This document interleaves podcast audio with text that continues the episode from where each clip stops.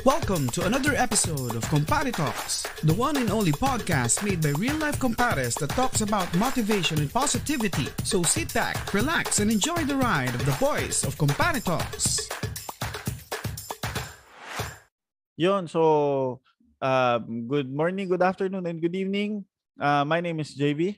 And my name is Milkman. Welcome to another episode of Compare Talks. Pare, ito yung ating part 2 nung napag-usapan natin nung last week. Oo, so syempre, pare, dalawa na naman tayo. Tayong dalawa na naman. At uh, Eh, wala pa yung busy ating pa. kumpare. Oh, busy, Oo. busy pa. Wala Busy pa ang ating um, si Ari Boy kung hinahanap niyo siya.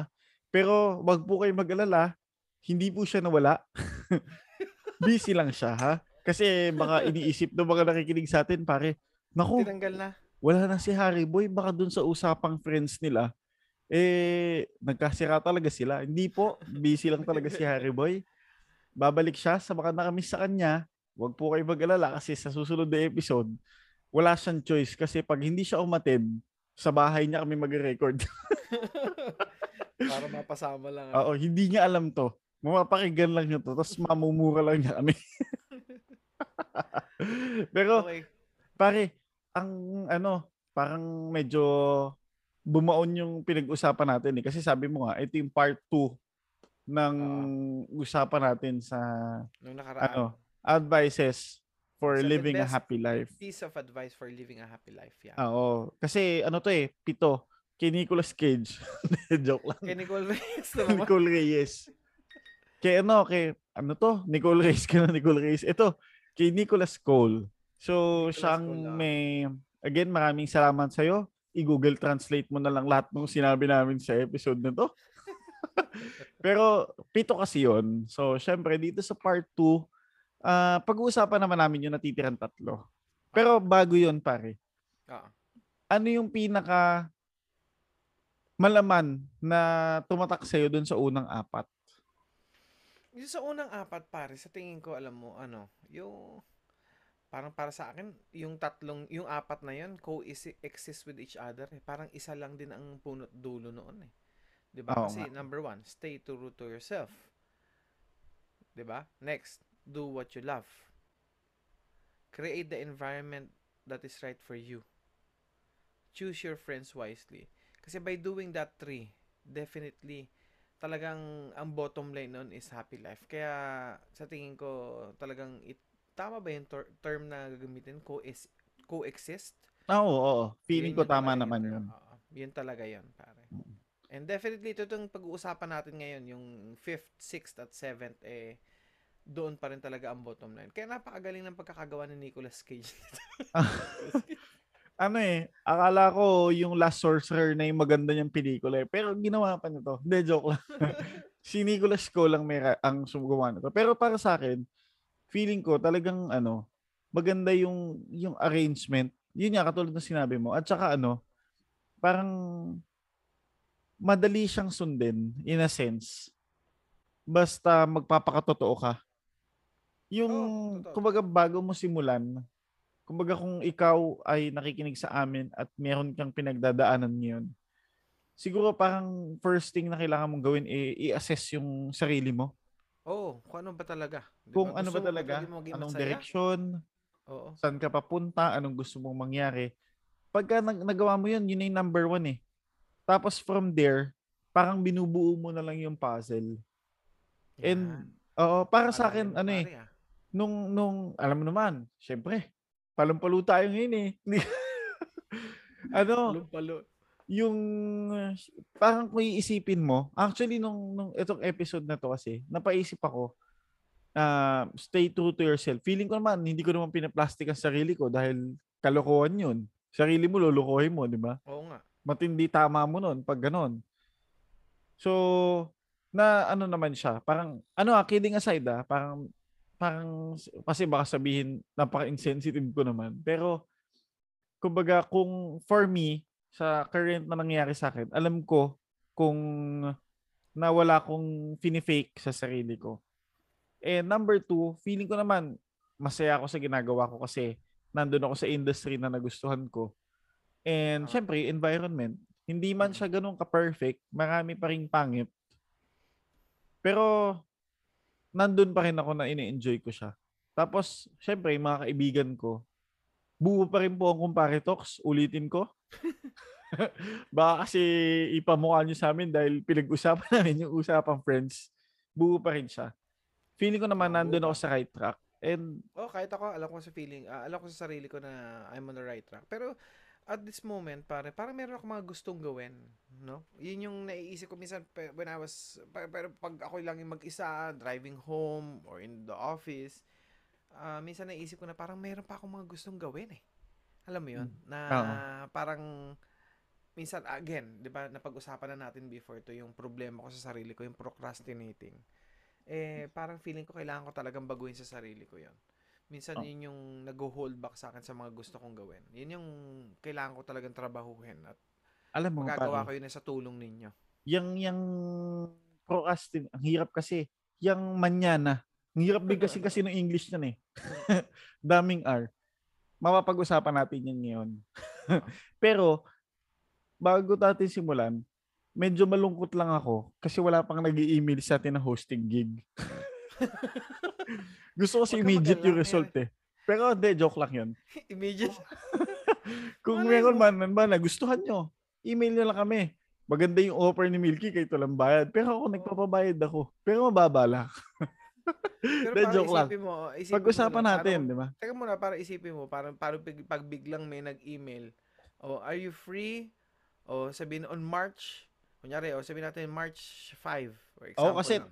27 i-upload to. 27 nila mapakinggan to. O Sabado yun, sakto. O, are you free on March 5? Kasi meron kaming event and we want, uh, we heard or parang we've listened to your podcast and I, uh, we think na pasok na pasok yung personality yung tatlo para sa event namin na gagawin dito sa, ano, sa SMX, Ko, sa may Mall of Asia.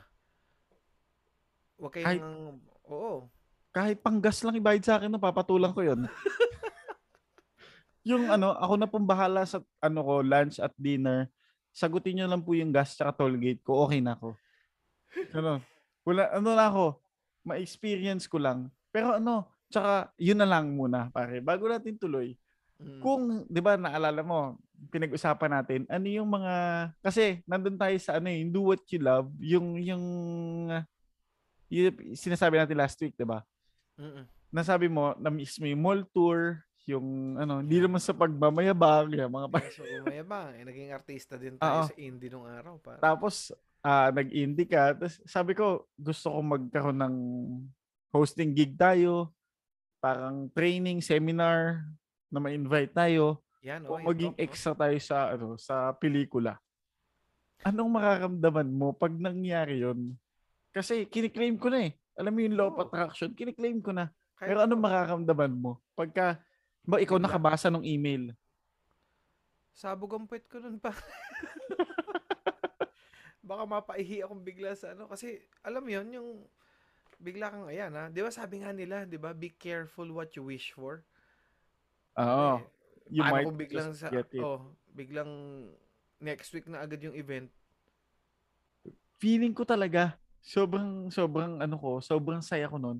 Ang concern ko lang, baka po sa may mga organizer dyan, sana ano, kung kukunin nyo kaming host, sana may idiot board. Kasi yung pag may, ginagamit ni, ano, yung ginagamit ng mga presidente. Oo, kasi- na hindi mo nakikita. pag may cue card, pasmado ko, di ba? Baka makita ng audience na nanginginig yung kamay ko. kamay. Oo. Sana yung may cue card. Pero kung wala naman, ah, sana may idiot board. Pero kung wala naman, willing pa rin akong alisin yung pasma ko. may experience Matuloy ko lang. lang. Matuloy lang talaga. Matuloy. Ilang ilang episode ko kayang uulit-ulitin magkaroon tayo ng hosting gig bago may mag-hire sa atin. Parang maganda to ah. Pangalawang episode na to ah. Bilangin natin pare. Oo, sige. Pwede, pwede. Pero ako parang alam mo naisip ko, alam mo, isa pang hosting gig na parang gusto ko magawa nating tatlo. Kasal. Yan, yan. Yung mga ganyan. Kasal. yung wedding, wedding, no? Ah, ako, ako nga pare, laban ako sa team building eh. Oh, team building. Kung may, pwede, mga, pwede. kung may mga opisina, naghahanap ng team building, willing ako mag-organize ng team building. Kaming kumpare talks ang mag-organize ng team building nyo. Laban Pwede ako doon. Oo, Kahit na ano, yan. Kahit na pil-pilsin nyo yung bayad sa akin, laban ako. Pero ano, pare. ma, ma- ano talaga, masaya yun. Kasi feeling ko, feeling ko naman ah, sa, ewan ko ilang episode ba to? 15? 16? Basta nandun tayo sa level na yun na Nandun episode na to. ano. Mm. Feeling ko naman meron tayong mga natututunan at meron tayong na-share sa mga nakikinig sa atin. Oo. Na Definitely meron. Oo. Definitely. hindi naman puro tawa. Medyo may, may mga napupulot din naman silang aral dun sa mga nababasa at napapanood natin. And sana tong part 2 na to, sa mga nap- nakapakinig ng part 1, eh, pakinggan nyo yung part 2 kasi maganda na to. So, ito na nga, pare. Simulan na ba natin? Oo, going back. Yung Ito, pang fifth so, natin, no? Yung pang, pang- fifth na best pieces of advice for living a happy life is Oo, to ni, develop positive habits. yan. Pare. Ah, diba? Nilinaw ni ano ah, nini- nilinaw ni Nicholas Cole positive habits. Hindi lang basta habit. Kasi pag habit lang, pwedeng negative yan. Tama. Kailangan So, positive habits. Kailangan positive talaga lagi. Oo. Tama. Pero pare, sige, bago ano natin, bago natin intindihin or ex- pag-usapan yung paano i-develop yun, ano ba yung mga usual positive habits na pwede nating practicein sa mga working um, people na nakikinig sa atin? Ako yung ano, para sa akin ah, ako ako as ah, personally, ako yung nade-develop kong positive habits is saying thank you. In everything na gawain sa'yo or ano, lagi ako nagpapasalamat talaga. Parang laging, oy, thank you ha. Maraming salamat. At meron pa akong napakinggan nung nakaraan lang. Again, ayun na naman tayo, kat- kaka-tiktok ko nito. Meron akong na napakinggan na sinabi ng isang isa yun sa isa lumabas sa FYP ko na try mo naman daw na magbigay ka pero ikaw yung magpapasalamat. Which is unusual. Oo nga, oo nga. definitely daw after a, after a day or two meron ka marireceive na blessing. For example binigyan kita ng kunyari ikaw pare binigyan kita ng pagkain. Pare oh sa'yo na tong ano ito sa'yo na tong donut na to thank you ha parang thank you tinanggap mo parang yun pa lang parang nag nagbigay ka nagpasalamat ka na agad doon sa blessing na matatanggap mo by Mm, giving Okay. Parang yun yung pino-point out niya doon. Parang yun yung hindi ko pa natatry pero I would parang gusto kong isubukan. Gusto ko Na siyang parang, Oo nga subukan. naman. Oo nga naman no. Parang na tama nga naman no, 'di ba? Parang hindi nangyayari yun eh, nagbigay ka pero ikaw nagpasalamat. Kasi 'di ba Mm. sabi nga nila pag once you give hundred folds yung babalik sa Oo, oo. Parang hindi mo pa man natatanggap yung syempre, syempre hindi naman yun talaga yung main purpose mo. Main purpose mo talaga is makapagbigay. Pero parang yung by saying thank you agad yung gagawin mo. Yun ang gusto kong masubukan. Pero again, uh, going back to the topic is yung positive habits na ako sa nakikita ko sa sarili ko talaga is by saying thank you in in everything na may ginawa sa akin yung isang tao o kung sino man. Mm. Magpapasalamat talaga ako doon. Yan, simpleng bagay kasi yan, pero hindi nagagawa yan. Oo. Hindi, hindi nagagawa ng lahat ng tao yan. Pero ako, pare, mas simple yung sa akin. Ito kasi, ano eh, ewan ko ha, medyo manipis na, maiksi na kasi yung PC ko. sa trabaho. Umi umiiksi na. Maiksi na. Ang gusto kong sabihin sa mga nagtatrabaho dyan, yung isang positive habit na, na kailangan nilang gawain, eh, wag malate at saka magdamit ng maayos. Yan, yan, yan. Kasi ako ako ano honestly medyo ano pa ako diyan. Borderline pa ako dun sa pumasok na maaga eh. Hindi hirap pa ako diyan, pero work in progress. Yan. Mm-mm. Tsaka yung dress appropriately. Alam mo yung ano, yung lousy. Yun yung term. Lousy siya tignan. Alam mo yung Oh, yung ganun eh. may ewan ko kung pwede sa inyo yun ha. Feeling ko hindi pwede sa inyo yun eh. Kasi Meron, meron pa rin. Meron, meron pa pa rin. rin. Mga, ano, meron pa rin mga ganun talaga na parang wala silang... yung ano, it, mukhang hapon, mukhang hapon na. Mm-mm. Yun. Yun yung isa sa mga positive habits na simple na kailangan practicein ng lahat. Even ako, guilty rin ako dyan at times. Kasi ano yun, parang feeling ko nag-reflect siya sa personality mo. Alam mo yung kung meron kang goal, parang, halimbawa, halimbawa ah, halimbawa na naman, buti wala si Harry Boy dito kasi babanatan na naman ako nun. halimbawa, gusto ko ma-promote. Yan. Mm-mm. Kailangan, i-ready mo na o i-mindset mo na yung sarili mo dun sa posisyon na gusto mo makuha. Bawa, yes, gusto ko maging manager. Kailangan, yung asta ko o yung postura ko, pang manager na.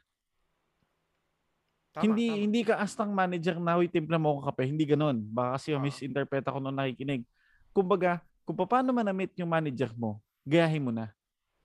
Correct, correct. oh. Kasi, dun sa simpleng bagay na paggaya mong yun, navi-visualize mo na ano yung feeling. Hindi mo man alam yung buong scope ng trabaho, pero navi-visualize mo na yung feeling na ganito pala yung feeling pag damit manager ka na. Kaya huwag kayong mahihiya pag sinabihan yung ah, pag sinabihan kayong congressman, good morning. Ang gawin nyo lang, oy, thank you, morning. Ganun lang. Oo, tama, totoo. Diba? Tingnan mo bakit nga ganun, 'di ba? Yung nakabarong ka, sabi natin yung polo barong. Oo, di ba? You're being called na gano'n na na Attorney. Na, oh, Yeah. attorney. Oo. Ayos, ayos tayo ah. Sabihin, gano'n na agad yung tingin at at the same time nafe-feel mo na rin 'yon. At the same time sa akin ha, sa sa trabaho, by by dressing up. Yan tama yung sinabi mo na by dressing up properly makes you feel lalo na gawain yung trabaho mo ng maayos at maganda Mm-mm. comparing it na for example, eh, kung ikaw eh ganito, tapos ang suot mo lang ay lalawsi-lawsi, definitely it it will reflect doon sa trabaho mo. Oo. Kaya nga yung mga mga work from home na Ini-encourage they are encouraged na to wear na yung kahit proper pa paano maayos na damit, hindi Oo, yung pantulog. 50, 50% Oo, semi-formal. semi-formal. Hindi. Pero dapat sa- talaga hindi. Dapat Ah. yan, dapat talaga nakabihis ka pa rin. Mm. Kaya ko siya nasabi, pare. Kasi yung dalawang item na yan, dyan ako binabanatan lagi ni Harry Boy dati. Wala kasi siya dito, so siya pag-uusapan natin. Kaya pag-usapan natin. ano, lagi, naku, aamin ako dito sa podcast natin. Pare, dati, bago ako mapunta doon sa posisyon mo, bago ako umalis sa dati ating kumpanya, Oo.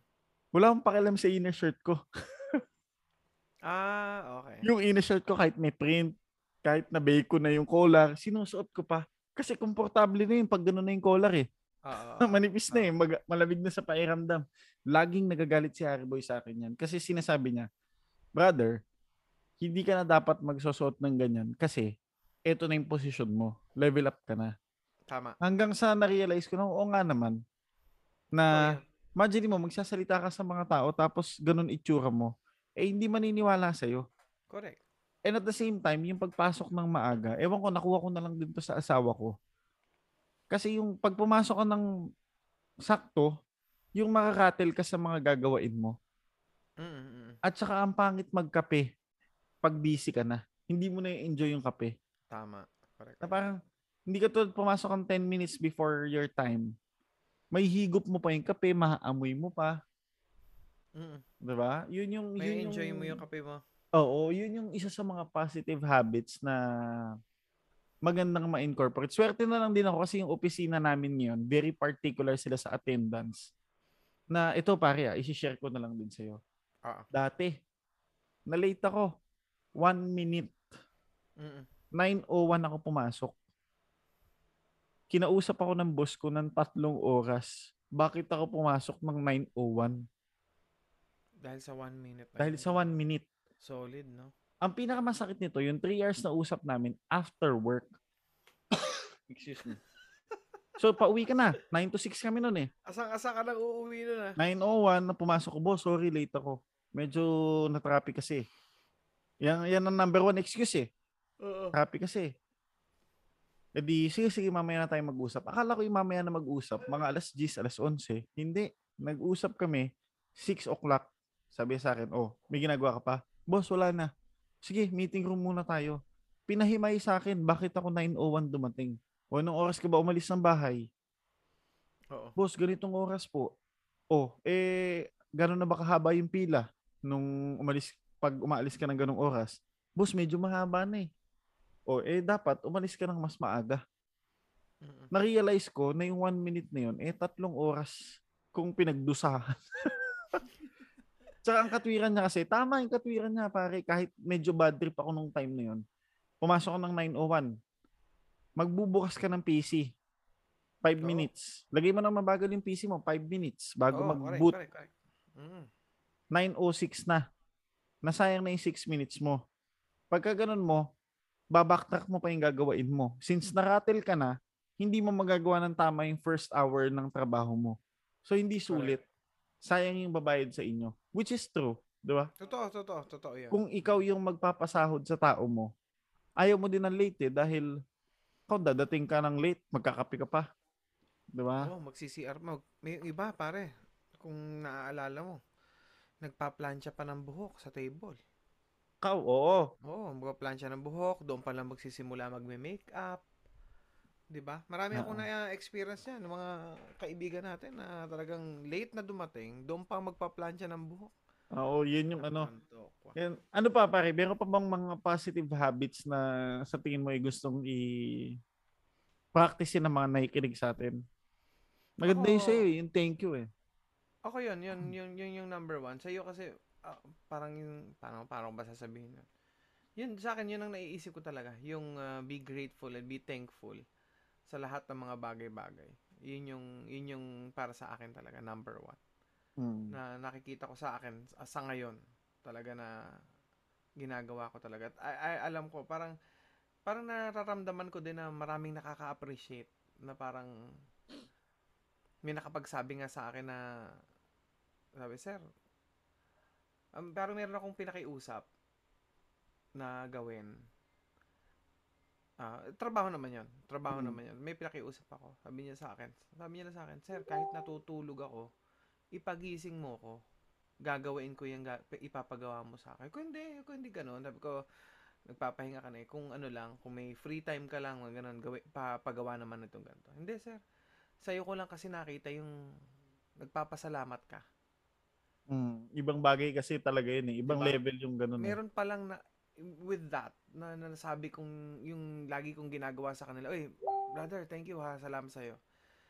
Ah, eh, deep inside pala sa kanila, eh, na-appreciate pala nila na, ito pa lang si Milky, eh, ito lang yung nagpapasalamat. Yung iba kasi, eh, kumakautos lang, eh, wagas eh. Among-amo eh, no? Oo, oo, boss na boss eh. An- Boss pa pero- sa boss eh. Gusto ko malaman, ano inutos mo? Nagpatimpla kang kape? Ah, hindi, pinasintas ko yung sapatos ko. Pero yun ang nga, yun yung ano, yung, tama yung mga ganun, mga simpleng bagay. Tsaka yung ano, ewan ko kung nagagawa mo to, ako guilty pa ako nito sa part na to, yung pag-schedule. Pag-schedule lang, Nang gagawin mo sa maghapon? ah, Ako, Ako, guilty ako ano, dyan. Hindi ko ako nagagawa ko yun. Every Hindi ko siya morning. nagagawang regularly. Ako hindi ko nagagawa. Di ba dapat kasi daw Hmm. the night before, the day before, Oo.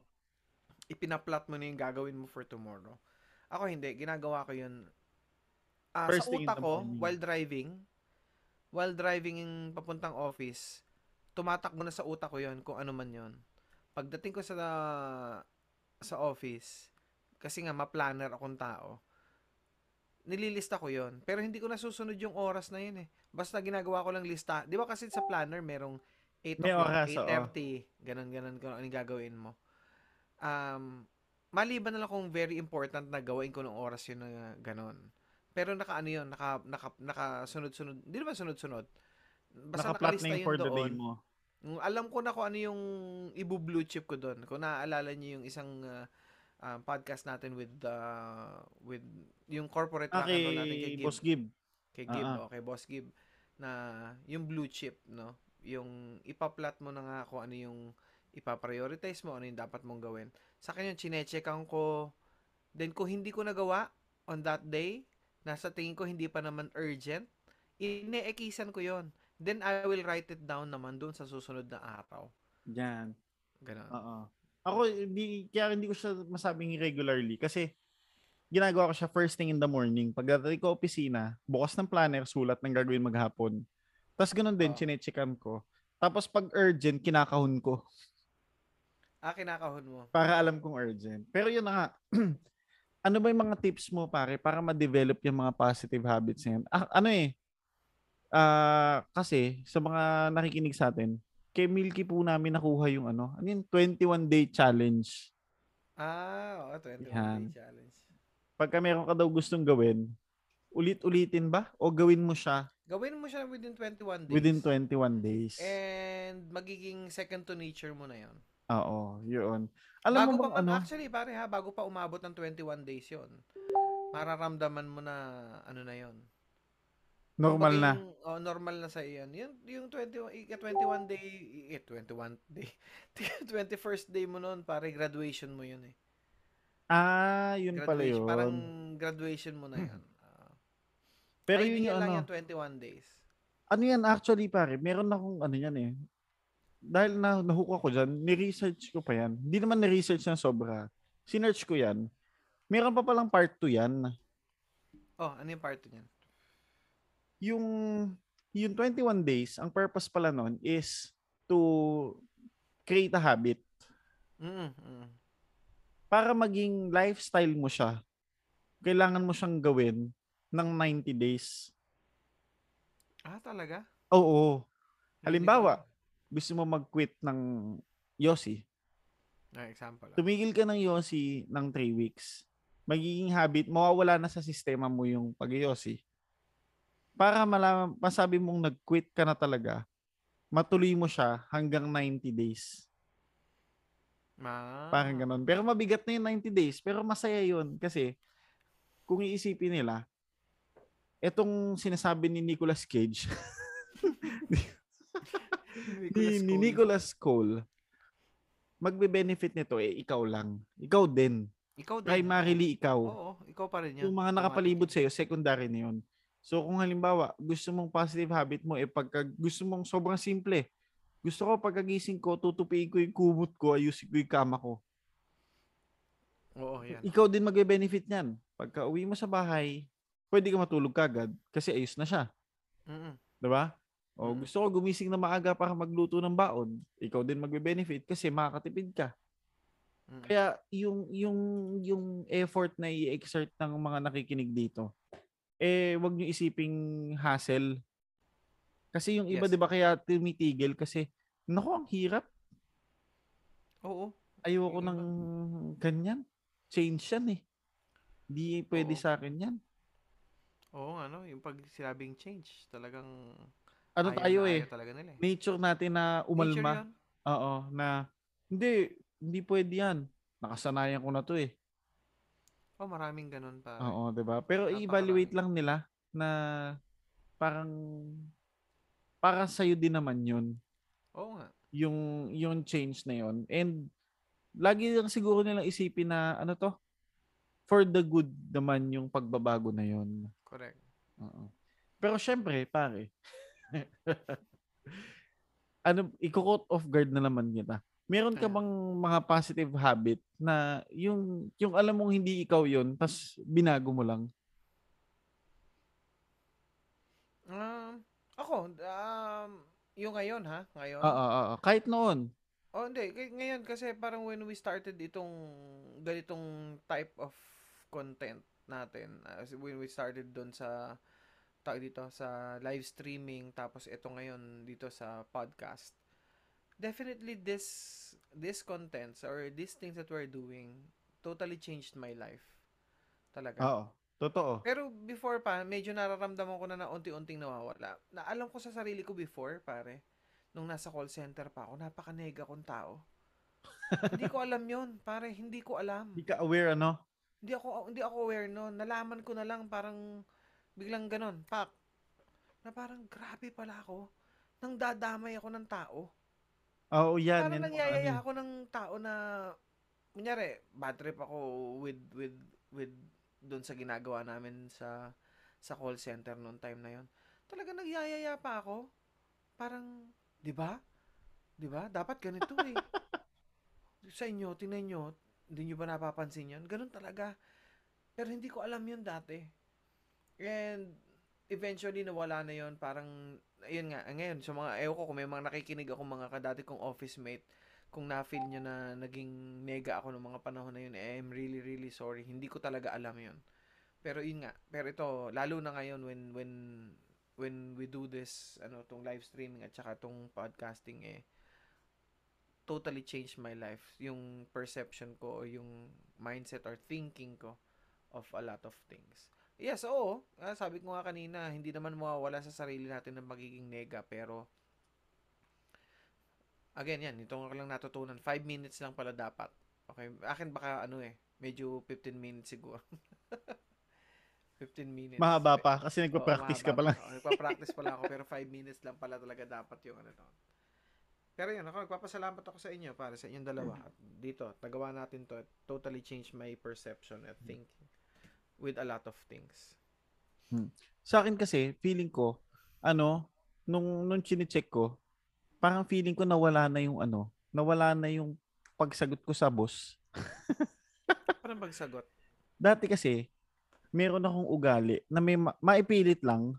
Alam mo yung, halimbawa, o JB gawin mo to. Hindi boss, mali yan. Ah, gumaganon ka? Oo, pumapalag ako noon pag alam kong alanganin. Oo. Na hindi, kasi nasubukan na yan eh, mali yan. Tapos hindi ko talaga gagawin. Talagang nagre-rebelde ako. Ah. Tapos ewan ko, siguro part ng pagtanda ko tsaka pagdagdag ng responsibilidad ko na kailangan ko sumunod muna. Kasi na-realize ko na hindi naman niya iutos yan sa'yo kung ah, hindi niya hindi niya inisip. Tama. Alam correct. alam mo yung mga point na gano'n na syempre nag-iisip kaya nga boss yan, nag-iisip yan eh, 'di ba? Mm, nga. Eh gawin mo muna. Tapos pag sumablay, tsaka mo sabihin sa kanya na boss, hindi talaga umubre. Oo. nandun ako sa point ng ng career ko na ganun na sige susunod muna ako sa iyo kasi alam kong you know better Correct, correct. na may nakikita kang hindi ko pa nakikita. Pag nakita ko 'yun, baka magi pwede na ako maging boss. Yun na lang yun. Tsaka ano? Tsaka ito pa rin yung ano, yung isang nas- ang dami kong sinishare dito, parang open book na ako sa podcast natin. ah. Oh. Dati, nafo-frustrate ako pag di ako na pag hindi ko nakukuha yung gusto ko. In terms of what? halimbawa, um, gusto ko gusto ko mo i-rush yung career ko. Halimbawa, gusto ko ma-promote. Pag hindi ko nakuha yon, aalis ako. Or mag-rebelde ako or maglalelo ako. Ah, Ganon. Ngayon, na-realize ko na hindi lang pala ako yung may gusto nun. At hindi mm. lang ako yung qualified dun sa posisyon na yun. Definitely, kung hindi man sa akin napunta yun, meron silang nakita na wala pa ako. Kaya yung isa yun, bawa, tayong dalawa yung nag sa posisyon. Hindi ka open, hindi ka vocal na, halimbawa, hindi ka vocal maging ah, trainer, pero gusto mo maging trainer. Eh ako, vocal ako, hindi, gusto ko maging trainer. Tapos pag hindi ko siya nakuha, nababad trip ako noon. Pero ngayon, na-realize ko na, ah, kaya naging trainer to si Milky kasi meron siyang trait na wala pa ako. At saka gusto din niya yun. Ganon. Hindi hindi na ako hindi na ako nayayamot. Iniisip ko na lang na hindi pagka ginawa ko pang next kung ano yung wala ako in-improve ko pa. Baka malay mo next time ako na yun. Ikaw na yung susunod. Oo, dun sa part na yun medyo mahaba yung pasensya ko pero yung mga late at saka lousy, maiksi pasensya ko doon. Napipikong ka talaga. Oo, napipikon ah, ako. Pero let me just quote doon sa una mong sinabi about yung inuutusan ka tapos umaalma ka. Naalala ko kasi pare meron may mga words of wisdom ang airpods ko dati sa akin eh na to become a leader you need to be a good follower. Which Yan. hanggang ngayon naiisip ko pa rin talaga yun at talagang nakatatak sa akin yun. Yun. Yung Oo. bagay na sa mga nakikinig dito, yan, tandaan nyo, tama yun, tama yun. Mm. Ah, you need to be a good follower first before you become a good leader. Mm. Kasi Eh- ako, ah, dahil sa dati kong trabaho, nung unang-una kong trabaho right after graduating ng college, pare nagmamap ako, nagwawalis talaga ako kahit sabihin mong unang trabaho ko eh manage, manager, ah, ano ba yun? Management trainee ako noon. Oh, sana all. Sana all. Oo, unang kong trabaho yun, pare. Manager ako ng isang tindahan. Okay? Kung naalala nyo, eh, wala na naman ngayon yun. Yung ACA video. Ah, oo, yung Ah, sinasabi yung- mong ano. Mm, Rentahan yung ng ACA video ano? is um, kalaban niya ng ah, Video City. Rentahan ng mga Betamax. Rentahan Hindi, ng Wala Bol- nang Hindi, Betamax, joke ng lang. VHS na. VHS na yon tsaka, tsaka palang lumalabas yung mga CDs, mga Ah, ah, VCD ah. and DVD.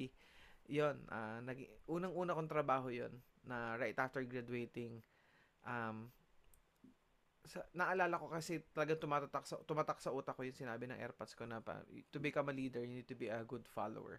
And uh, eh, since ako ay isang manager nung nag-apply ako doon, talaga pinapakita ko at ginagawa ko pa rin talaga yung mga ginagawa ng ano ng isang uh, empleyado. Nagwawalis-walis ako doon, mama, nag-aayos ako ng mga VHS noon, mga ganun.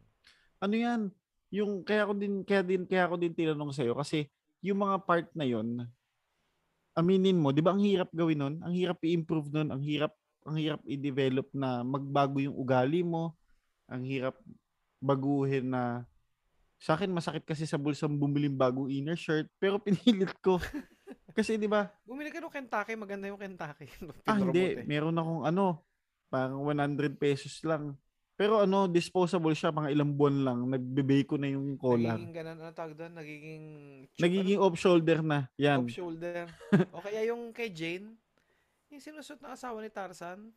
Oo, ganon. Nagiging Yung, ganon na. Yung isa ay na may balikat, yung isa ay nasa ilalim mo na Oo. ng kilikili mo. Ganon yung mga binibili kong t-shirt. Pero sa mga una, maganda siya, maganda yung fit. Pero bumibili na ako kasi nga, um, para ma-practice ako. Pero matagal. Matagal, matagal na practice yun. Matagal na pagtitiis. Pero in the long run, naging beneficial sa sa akin. Kasi nga, At definitely, magiging beneficial naman yan. Kahit kumbaga nakaka-add ng ano, alam mo yung nakaka-add ng, nakaka-boost ng confidence mo. na Yes, alam yun mong yan, nai-improve mo yung sarili mo. Kasi minsan, ano yan eh, wala kasi siyang monetary value. Mm-mm. So hindi mo nakikita na nag improve ka. Pero believe believe me, be- maniwala kayo sa amin, malaking bagay na katulad nung kay Milky na naalis niya yung pagiging negative niya. So, Mm. nasa maganda na siyang posisyon. May kumpanya na siya ngayon. Pero para speaking of ano, kasi right now, since bumababa na yung restrictions, ano, and sa office namin we're wearing PPEs, ah ngayon, mag, magpupundar ako. Ah this, ano, mga coming week siguro, ng, kasi babalik na kami sa dati naming attire of coat and tie talaga. Ah, nakatay ba Siyempre. kayo talaga? Oh, coat and tie. Lalo na yung mga, ano, yung mga ahente. Pero kaming, na doon sa, ano, okay lang na hindi. Basta naka-coat. Pero, Mm. Pare, two years kung hindi nagamit yung ko, hindi ko na nga alam kung ano itsura eh. Ilalabas ko na nga eh. Pero magpapagawa akong bago, definitely. Saka pala ano, pare, naalala ko, speaking of quote, ako may investment na ako dyan kasi yung may bago akong quote dahil paglabas nitong episode na to, eh, kasal ng kapatid ko, best wishes sa'yo. Oo, Kat. Oo, welcome to the club. Kakasal na nga pala siya sa episode na to pag nilabas. Pero parang ang haba natin to develop positive habits sa... Oh, Ang hindi. Pero ano, kasi importante to, pare. Oo Feeling nga ko lang ha, for me. Kasi, hindi mo magagawa yung 6 at 7 kung hindi mo hindi ka nakaalpas sa 5. Kasi number eh. Oo, 6, kung hindi mo ipinasa. Oo. Kung hindi mo ikinasa yung ano. kasi itong number 6 ay create certainty and leave room for uncertainty. Medyo malalim nga, to eh. ikaw nga. Ikaw nga, ipaliwanag mo. Bali yung number 7, ito yung, Nilaktawan na. Hindi, hindi pala ako pumasa sa 5 eh, no? kaya hindi ko na in-explain.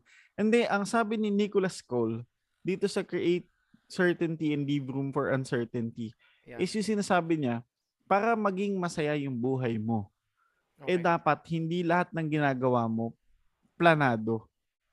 Ay, oo, tama. Parang tama ang sinasabi dun. niya Ah, is, huwag kang matakot na mag-take ng risk. Correct. Nga. Yun Yun pala yung- yun. yung Oo, yun yung sinasabi niya na parang ima- tama nga naman. Parang pag nanood ka ng bi- ng pelikulang walang kontrabida, eh boring 'yun. Oo, oo. Totoo. Kasi yung kontrabida yung nagpapa-spice up ng buhay mo, katulad ng mga risk, saka yung mga sugal. Pero ano, ang sinasabi niya dito eh kailangan meron pa rin planado kasi baka sabihin ng mga nakikinig, ah, pwede palang mag-take risk ka. Oo, So yung budget namin ng ako. isang buwan isusugal ko. Wag. Hindi, dapat nasa gitna ka. Nasa Ah, oo. gitna. Yun, yun adali mo pare. So, Dapat nasa pwedeng, gitna ano, ka. Di ba, hindi, kasi ganito, sa nakikita ko dyan, no, kung ang buhay mo ay pinlan, pinlano mo na lahat, ang kumbaga naka isinulat mo na ng papaganon, hindi ka magiging masaya nun kasi nga naka, naka-plot ka na ng ganun eh. Baka naman, oh, sabi natin, itabi natin yon Yung iba naman, may mga kilala ko naman, napaka-happy-go-lucky. Wala na akong pakialam kung ano mangyari. Basta, Mm, yung ano, gagawin. YOLO. Oo, YOLO, parang ganun. yun, Hindi naman uubra yon Dapat nandun ka sa gitna, no? Doon sa planado ka, at the same time, sugal ka ng bahagya, Oo. para ma-enjoy mo maging happy ka with life. Yan. Kasi pare, na feeling ko talaga artista to si Nicholas Cole. Kasi yung sinasabi niya, pare, napanood mo na ba yung Adjustment Bureau? Parang hindi ako nanonood ng pelikula. Hindi Panoorin mo yun. mahilig talaga. Alam mo, sa totoo lang, mga pinapanood ko lang mga pelikula, edi yung mga sikat. AJ Eh, Rabal, ganun. Oh, AJ Rabanda, joke lang. Di ba, ito na lang eh. Ito na lang Spider-Man. Hindi ko pa nga napapanood hanggang ngayon. Ay, pareho Sino naman tayo yun? doon. Si Oo, Harry eh, Boy di ba? napanood na eh. Eh, isabihin ko, ako talaga, hindi talaga ako movie buff. Yun lang yung mga pinapanood ko lang yan sa Netflix, ganun, kung may gusto lang akong pelikula, pero hindi na talaga yung... Mm. Hindi, panoorin mo to kasi feeling ko, dun to. Yung Adjustment Bureau kasi, pare, ano siya, kaya siya tinawag na Adjustment Bureau, isa siyang agency na kapag nabuhay ka, simula ng pinanganak hanggang sa madededs ka, nakaplano yung buong mangyayari ng event sa buhay mo. Ultimo yung pagtapo ng kape sa damit mo, pagsakay mo ng bus, malate ka, nakaplano lahat yon Oo. ngayon, dun sa story, merong, parang na meron siyang na-meet na babae. Tapos, love at first sight. Oh. Kaso yung sa schedule nung, nung bureau, hindi sila dapat mag-meet. Eh, bakit nag- ganun? So, binabago, binabago nila yung course para bumalik ka dun sa track mo. Hanggang sa nag, gumawa sila ng paraan para magkatuluyan sila. Ah, Ang ganda check yun. Oo, Adjustment Bureau. Sana hindi ako makatulog sa Oo. kalagitnaan ng pelikula. yun yung ano, kasi tama nga naman, parang may spice ang buhay mo. Kasi, minsan, yung mga risk, parang tayo, nag-risk tayong lumipat ng ibang fee, ibang kumpanya. Oo, oo, oo. Doon natin nakita na maganda naman pala. Na hindi natin makikita kung ano yung mangyayari outside doon sa comfort zone natin. Kasi minsan, yung sinasabi nilang certainty, yun yung comfort zone eh. Oh, yan. oh. Naniniwala ka ba doon na parang ito yung comfort zone natin. Parang for example, masaya na ako sa buhay ko na rank and file ako. Ayoko na ng ganyan. responsibilidad. Oo, meron mga ganyan. Gusto ko dagdag sahod na lang. Ayoko na ng promotion. Walang spice yung buhay mo. Kumbaga, masakit man sabihin, habang buhay kang ganun, kung hindi ka susugal. Tama. Na, Pero- sige, ano yun? na, hindi, hindi, sige. Na ano, tuloy mo muna. Hindi, na ano, na parang hi- nililimitahan mo kung ano yung kaya mong gawin. At the end of the day, magiging boring na lang. Tapos ikaw din yung number one magko-complain na, hindi pa ulit-ulit trabaho ko. Mm-mm. Alis na lang ako. Tapos lilipatan mo, ganun din naman.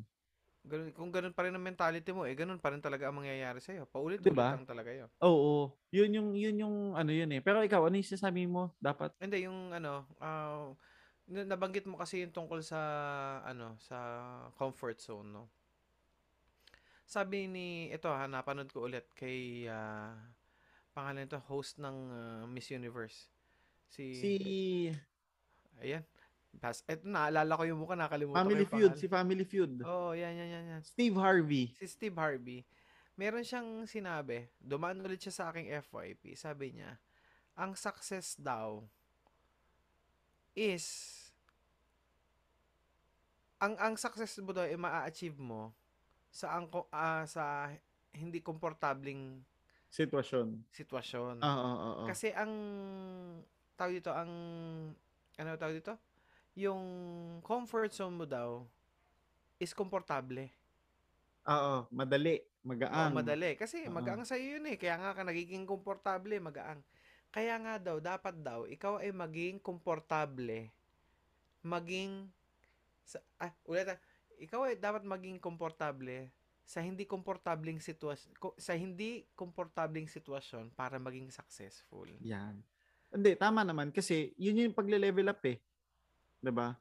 Imaginein mo kung kung etong part na bawa, etong ginagawa natin bawa ah sa trabaho natin, natotoxic na tayo sa ginagawa natin weekly. kung gusto natin maging mag-level up, kailangan yung natotoxican tayo weekly task natin. After a few months, normal na sa atin to. Sisiw na lang. Oo. Sisiw na lang sa atin dapat yun. Yung parang parang minumumog na lang natin to. 'Di ba? Parang gano'n na lang parang, siya. Oh, inaagahan mo na lang yan, yung maging Oo. toxic. Parang toxic bench, basic, gano'n na lang. Kasi from there, yung iba, ang pakiyabang ko eh, no? Para at least yung susunod na bagay na matotoxic ka, mas mataas na responsibility.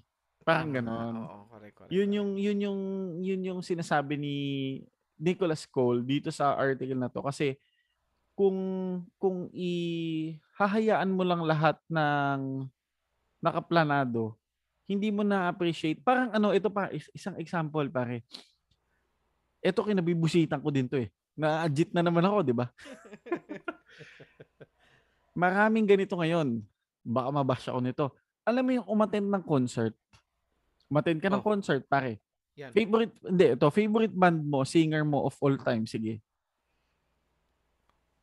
Uy, syempre, walang iba. Francis M. Francis. M, yan. Oh, Francis M pa rin yan. Kung nabubuhay pa si Francis M, nagkaroon ka ng front row ticket sa concert ni Francis M. Mm-mm. Pag attend mo, bibidyohan mo yung kanta niya. Bawa, yung 3 stars inasan niya, bibidyohan mo. Oo. Madali yun. Kasi, hahawakan mo lang yung phone mo, relax ka lang doon, pagkatas ng video, tapos na. Yung moment na binidyo mo na yun, ideally madali siya, pero hindi mo na-appreciate yung vibe nung crowd.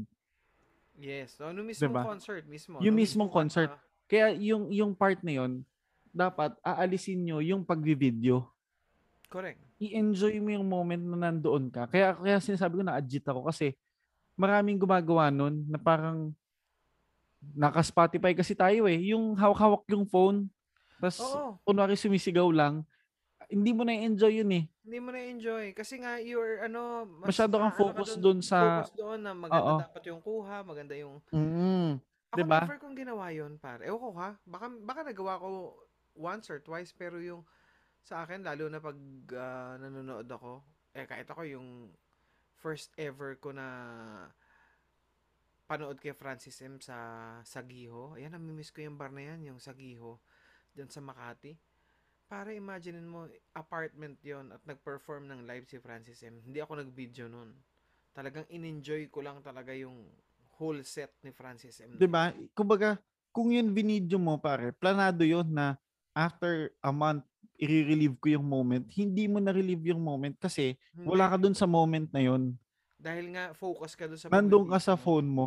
Ini, ang iniintindi mo, yung plan mo na i-capture to, immortalize mo tong moment na to. Mm. Pero yung mga nangyayari sa paligid mo, hindi mo na, na ano, hindi mo na na-appreciate. Hindi katulad nung yung ikikwento mo. Alam mo yung moment na parang, pare, nagpunta ako sa concert ni Francis M. Tapos pi, ipini, ipinaramdam mo sa amin kung ano yung naramdaman mo. Mas maganda yung dating nun eh. Mas maganda, oo. 'Di ba? Yun yung yun yung kailangan isipin din ng mga nakikinig sa atin na sa buhay natin or sa career natin is i-enjoy mo yung mga nangyayari pero wag mong gawing dinumero lahat. Correct, correct. Oo. Kasi Tama. parang eh di sana hindi ka na lang hinire. Robot na kaya- lang yung ginawa doon. 'Di ba? O kaya, o kaya, ah, nagnegosyo ka ng ano, videographer. Yun, Diba? di ba pa? Yun yung, ano yun yung, yun yung ah, isa sa mga bagay na hindi natin napapansin. Pero na-jit talaga ako, naalala ko na naman yan. Kasi madalas yan, di ba, yung mga, yung mga event sa natin natin trabaho, Mm-mm. pag sinabing, let's all welcome pa ako kay Edgar, naka-video na yan, wala ka lang mapanood. Wala na. Ako kasi, yan dyan nagagalit si Rika sa akin. Ay, hindi mo man lang video, wala kang video ng kanta niya. Loh, ba't ko i-video in? nag enjoy ako ng mga panahon na yun. Clip, Correct. sige. Picture, oo. Pero yung i-video ko yung isang buong kanta, Diyos mio, di na. Hindi na. Oo. Hindi Ang mo- saya-saya nung nandun eh. Hindi mo may enjoy talaga. Mas ma... Kasi di ba meron ako napanood na concert na parang hindi ko maalala kung sino yung artist na yun. Hindi ko, hindi ko napanood ng live. Nakita ko lang din, I think, Facebook, TikTok, or YouTube na may isang kanta sa concert na last song, kunyari, um, for- example Yan, Francis, yan pa yung pinakamaganda eh. Last song eh. o last song na, kunyari, Three Stars in the Sun, o kaya, sabihin natin Kaleidoscope Pearl de Francis M. So, isa sa mga sikat niya kanta. Ila last song niya. Parang ito sa video na yun na napanood ko, hindi ko maalala ko sinong artist, sabi niya, bago niya kantahin yung last song, he is requesting everyone, yung, yung thousands of people na yun, to put down their phones. And I want you to enjoy this moment Oo. instead of you watching it in those doon sa small screen of your phone. Watch me Mm. live. Totoo. Yun yung Perform. binayaran mo dun eh. Yun yung binayaran mo, hindi yung oh, nandiyan nga sa harapan mo pero nakatingin ka naman doon sa camera sa ano tawag doon sa monitor ng monitor ng sa phone screen mo. ng phone mo, Oo. 'di ba? Eh di sana sa TV ka na lang nanood o Hindi, kaya hindi nakaka-enjoy.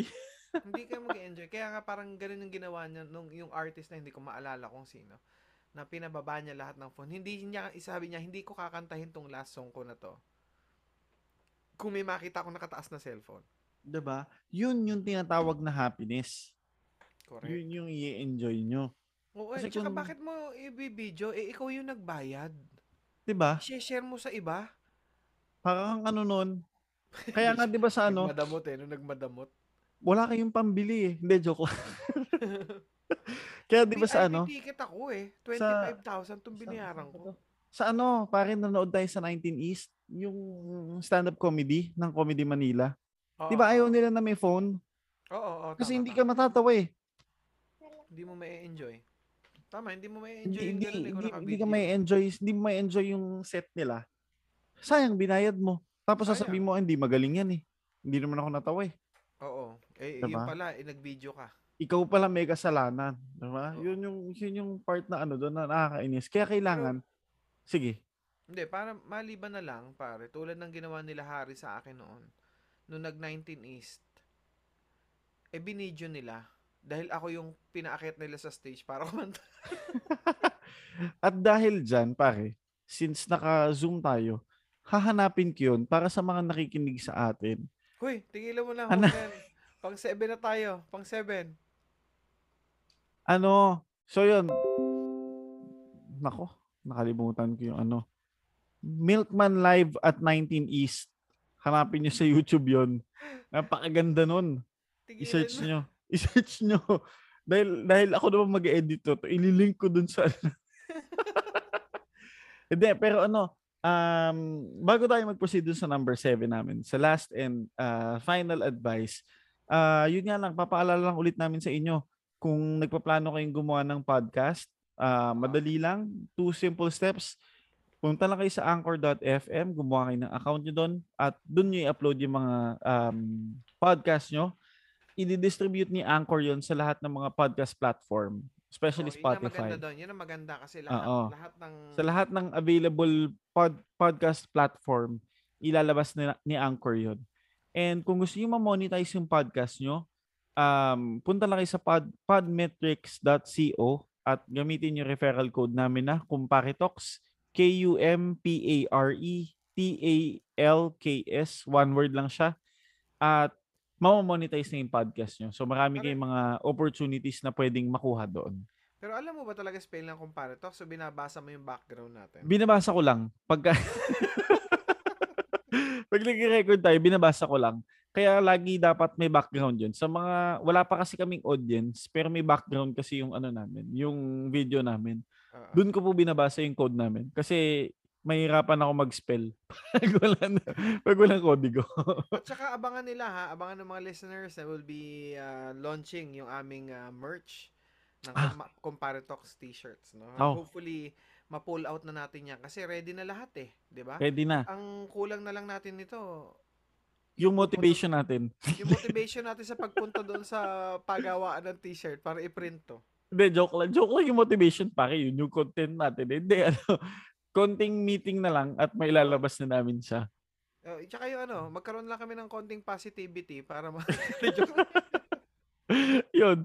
Tsaka ano, mag-donate kayo sa Gcash namin, 0917. Hindi, joke lang. joke lang yun.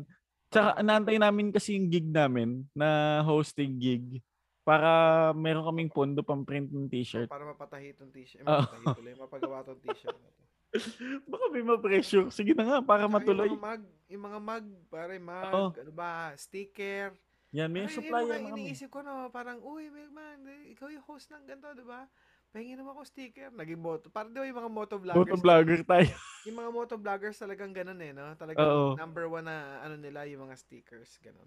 Mhm, Yun na. Oh, pa-picture naman, pahingin sticker. Pero ano, tawag dito, maganda yon Pagka, sabi ko nga sa inyo, sinabi ko to sa mga episode natin noon eh. Pag may lumapit sa akin at sinabi, na hindi ko kilala ha, kasi baka lumapit yung mga katrabaho ko sa akin, eh, kilala ko kayo. Pag lumapit sa akin, random stranger, Sir, ikaw po ba si Jebby Sanchez ng Kumpare Talks? Nakikinig po ako ng podcast nyo. Magpapapicture ako sa inyo. Kahit Pare, hindi na kayo magpapicture sa akin, ako na. Magpapapicture sa'yo. Tapos isa-shoutout ka namin dito sa ano sa show namin kasi gusto ko yung ma-experience talaga yun.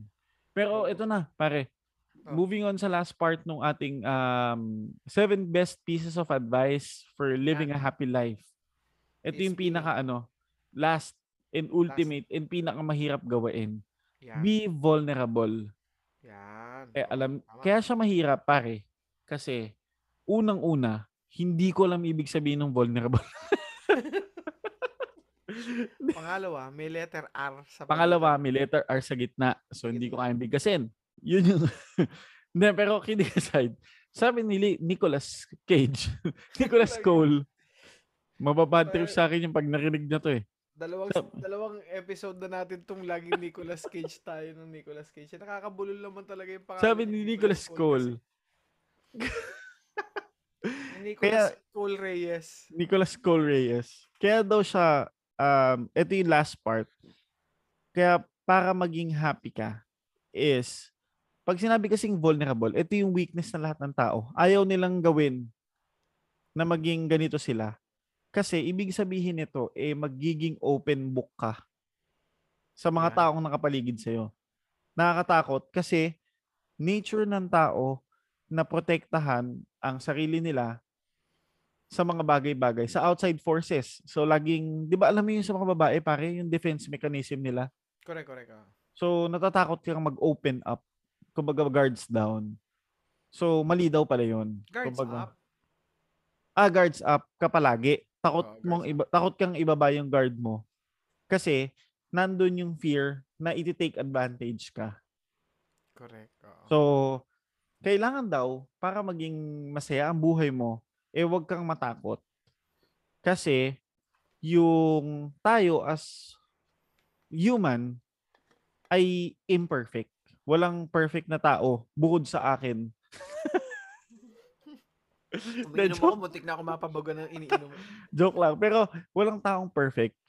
So, lahat tayo meron tayong mga imperfections, may mga insecurities tayo.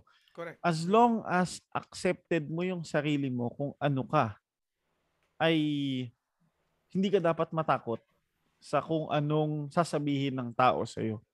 Kaya nga ako inaasar ko yung sarili kong bulol. Oo. Pero ano, honestly ako, pare, ano pa ako, hindi ko kaya pa to. Parang hindi mo kaya. Ay, pag 100% ako- vulnerable. Feeling ko hindi pa. Hindi pa. Wala hindi pa ako sa point na yun. Pero work in progress pa rin siya. Oh, since ito nga, since alam mo, one good thing din about this din sa mga bagay na ginagawa natin sa pagpa-podcast, yung mga tinuturo natin sa iba, eh tayo mismo ay talagang dapat gawain natin to at kasi tayo yung nagsalita at tayo yung magiging buhay na patunay na itong mga bagay na itong sinagsasabi natin, eh talagang kayang gawin. Oo. Di ba? Totoo. Kayang ayusin. Kaya ano talaga yun. Saka ano pa, meron pa siya sinabi dito eh. Parang, um, ito, all our deepest loves and greatest friendship come from being vulnerable. Totoo naman, di ba? Oo, oo. Kasi kung hindi ka magbababa ng guard mo, walang kumpare talks ngayon. Kasi hindi ko kakausapin tong dalawan to. Wala rin ako asawa ngayon. Kasi hindi ko siya mamimit dahil gwapo ko eh. Tapos hindi siya ganun kaganda. Hindi, joke lang. Buti na lang, podcast, hindi tayo nakikita ng Oh, hindi tayo nakikita eh. Joke lang yun, yung gwapo at paganda. Hindi po ako gwapo. Ano lang, average looking guy. Pero, um, kidding aside, hindi hindi ka mag-open sa mga tao. Kasi 'di ba kaya ka nga nagkaroon ng loved one, ng mahal sa buhay partner and at the same Mm. time friends. Kasi nakita mo yung common ground nyo. Tama. Diba? Naging Eh, vulnerable ka doon sa part Ang, ang lamang ko lang sa'yo, ang lamang mo sa akin pare, ako eh medyo may pagkakups talaga ako. Ikaw kasi open ka talaga. Pag nakita niyo to si Milky, kakausapin talaga kayo dito. Pag ako kasi baka hindi pa kagad eh.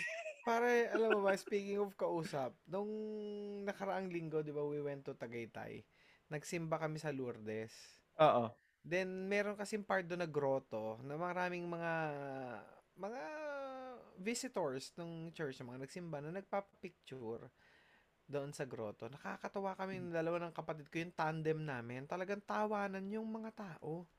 Kasi yung iba, nagpipicture sila, the group, sabi natin isang anim. Oo.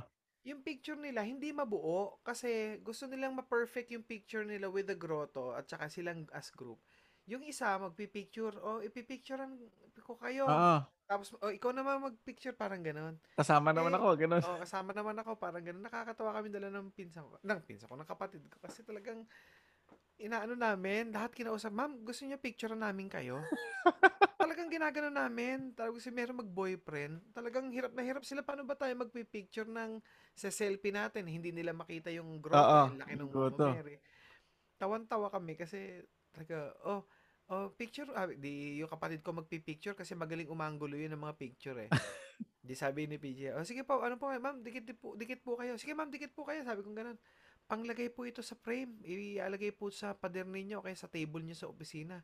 Di picture, pag picture, oh ma'am, kiss naman po kayo kay sir, gano'n, tawanan yung mga tao. Lahat talaga kinausap namin, tawanan yung mga tao. Eh, Anyway, naikwento ko lang na. Pero ano, sa mga nakikinig, totoo yun. Sobrang legit nun. Pag nakita nyo sa kalsada to si Milky at kausapin nyo, kakausapin kayo nito talagang ano, Kakausapin talaga kita. para kayong matagal na magkakilala. Pag ako kinausap nyo, baka one, isang tanong, isang sigot pa lang ako eh. Tapos Meron na. pa ako ano eh. Ano, ikaw kasi Milks, hindi ka dumadaan sa getting to know stage. Ako kasi dumadaan doon eh. Ay, Ha? sir, ikaw ba yung sa Comparatox? Oo. Oh, Ganun lang sabihin ko. sir. Pero kapag ikaw nakita ka nila, ay, sir, ikaw ba yung sa Comparatox? Ay, oo, pare, nakikinig ka ba doon? Oo, Kamusta? chichismisin na kita. Chichismisin mo na. Eh, ako baka hindi pa kagad. Pero- eh. yun, yun yung ano, masaya yung masayang part to. Na sana, lahat tayo, eh, ma-achieve na natin itong last step na to. Diba? Yeah, tsaka pare, alam mo ba din, sabi nga din ni Nicholas Cole na ako, pare, bilang isang may pusong musikero at ah, nasa in, parang may pagka-artistic din ako kahit paano, no? Sabi niya nga din eh, yung art daw, yung music, yung creativity comes from being vulnerable. Totoo yun, pare. Kasi, Eh, pare, yun, yung art, kasi you're expressing your feeling at you, parang wala kang Ah, pakialam. oo nga, oo nga, oo nga. Wala Gets. kang pakialam eh. Parang, parang all out ka sa gagawin mo. Like, for example, nag-paint ka. 'Di ba? Hindi naman, pag nag-paint ka, hindi naman dapat ganito yung sukat nito. Dapat na andito yung angle. Ah, ah, ah, ah. Hindi eh. Free-flowing yon Same goes with playing music. 'Di ba Lalo na ang jazz music. Kaya nga, nakikita mo yung sinasabi namin na parang ang sarap. Pumipikit ka. Kasi yun yun. Oo, oo nga, oo being nga. vulnerable. Kumbaga Parang- yung, ano tawag dito? Bilang, hindi naman sa pagmamayabang, bilang isang musikero. hindi, yung ano, yung sinasabi nila na ano, na sinasabi nyo pala, na ang galing nito, pusong-puso. Pusong-puso, yun. Alam mo yung, yung may metro siya, meron siya sinusundang technique, Oo. pero ini-incorporate niya yung, ano tawag doon? pagiging ano, Parang creative. style niya. o yung style oh.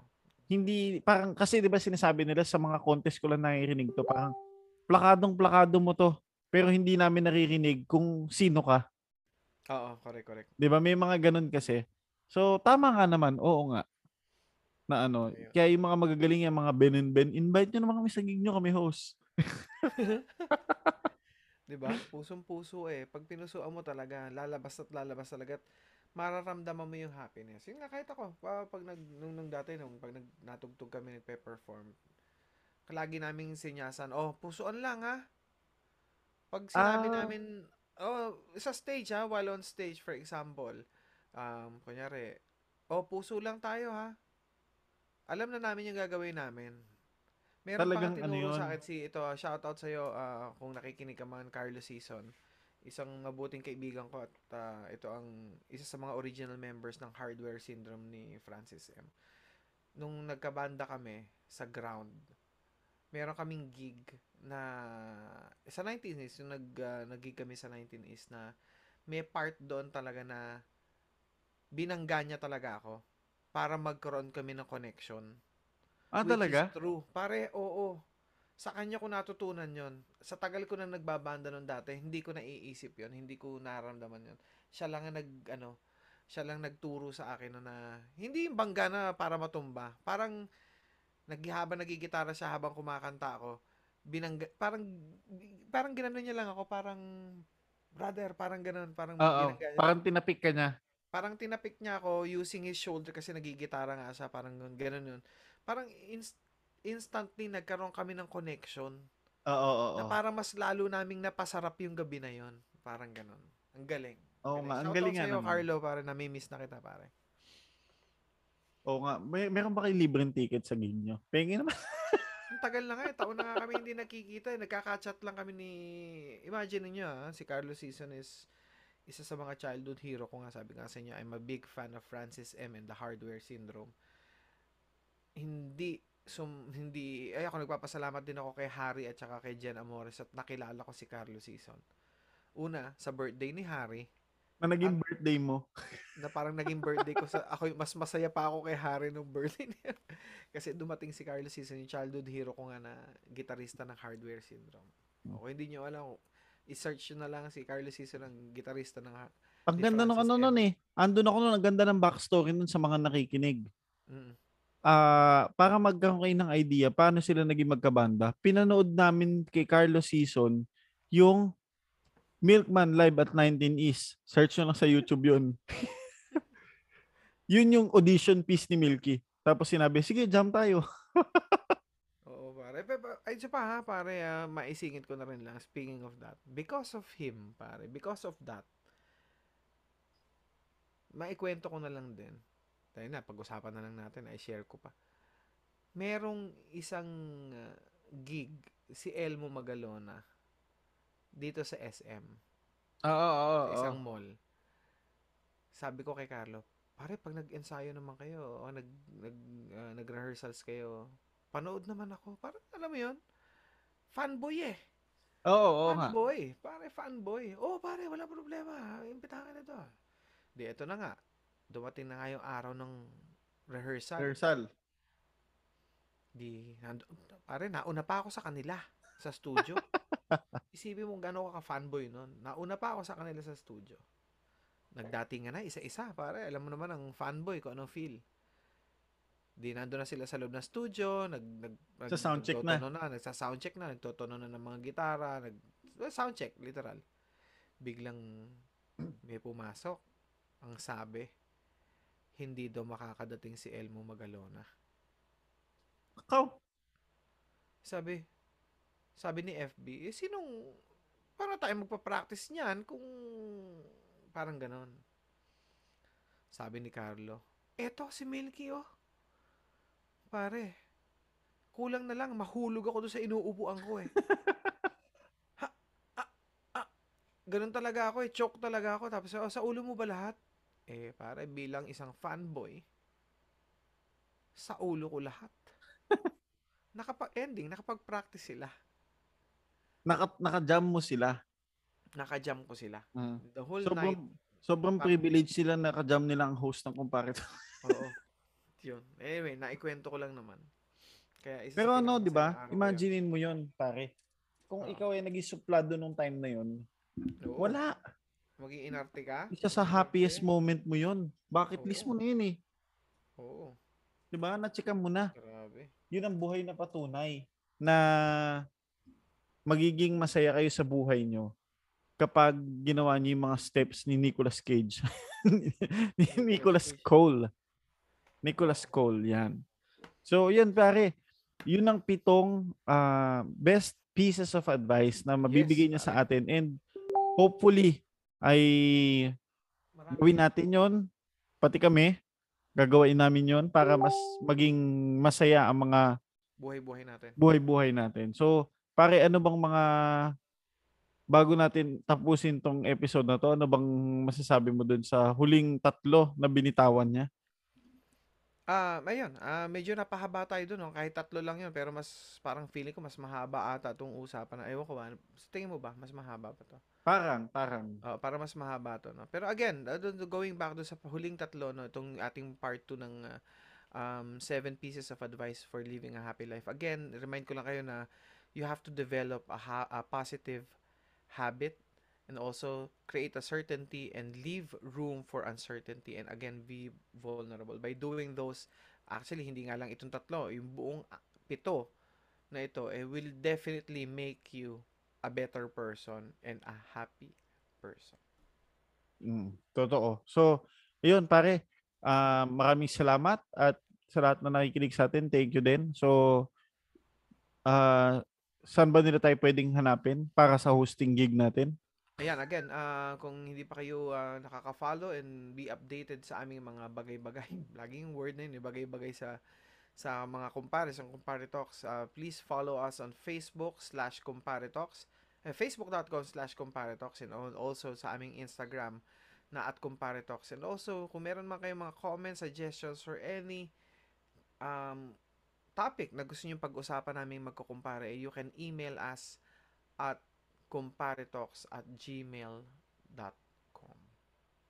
Yun. Ayun, pare, maraming salamat. Ayos. Thank you very much sa lahat ng nakinig at nakikinig pa ng podcast namin. And yun lang, dagdag ko lang din, kung nag-enjoy kayo, please feel free to share it to your friends, uh, co-workers, relatives, at sana ay nakapulutan nyo ng aral. Siyempre, thank you din kay Nicolas Cage. kay Nicolas Cole sa pag-publish siya ng isang napakagandang um, article para ma- na makakatulong sa ating lahat. And yun lang. So, good vibes, good vibes lang. And pare, Sige, pare. pare, ah, sabihin ko na rin, kung, kung nyari, na kaya talagang regular kayo nakikinig sa aming podcast, huwag kayong mahiya na mag-comment o mag-message sa amin. Eh, huwag kayong mahihiyang mag-message sa amin at kumakasalubong nyo kami somewhere else at feeling nyo, eh, kami yon Huwag kayong humiyang, mahiyang maglumapit at sabihin yung nakikinig kayo na, at again, sabi nga ni JB, magpapapicture kami sa inyo at nakikinig pala sa podcast namin dito. Oo, para lang patunay na hindi lang kami yung nakikinig ng Oo. podcast namin. Na para may legit na nakikinig pala talaga ng podcast namin. Ah, kasi yung iba, ano eh, pinipilit ko lang yung mga katrabaho ko makinig eh. Para lang bumilang. Pero sana, ah, lapit kayo sa amin para makapagpa-picture kami sa Oo, inyo. tsaka ano, baka pagsisihan nyo at the end of the day, kasi parang ako pare yung, ah, may, nak- may, ewan ko, nakawento ko sa inyo, one time yung, bago ko umuwi, I think, coding ako na nagpahangin ako ng gulong na sasakyan. May nakapila sa likod ko, nakamotor. Eh, fina-follow ko siya sa TikTok. Sabi ko, feeling ko siya yun. Hindi ko pa nilapitan. Oh, hanggang sayang. makauwi, hanggang makauwi ako. Then when I check her, ano, yung TikTok account, Siya nga. siya nga, kasi nga, ti, nagti-TikTok pala siya nun, binivideo niya pala yun at nahagip niya yung sasakyan ko nung araw na yun.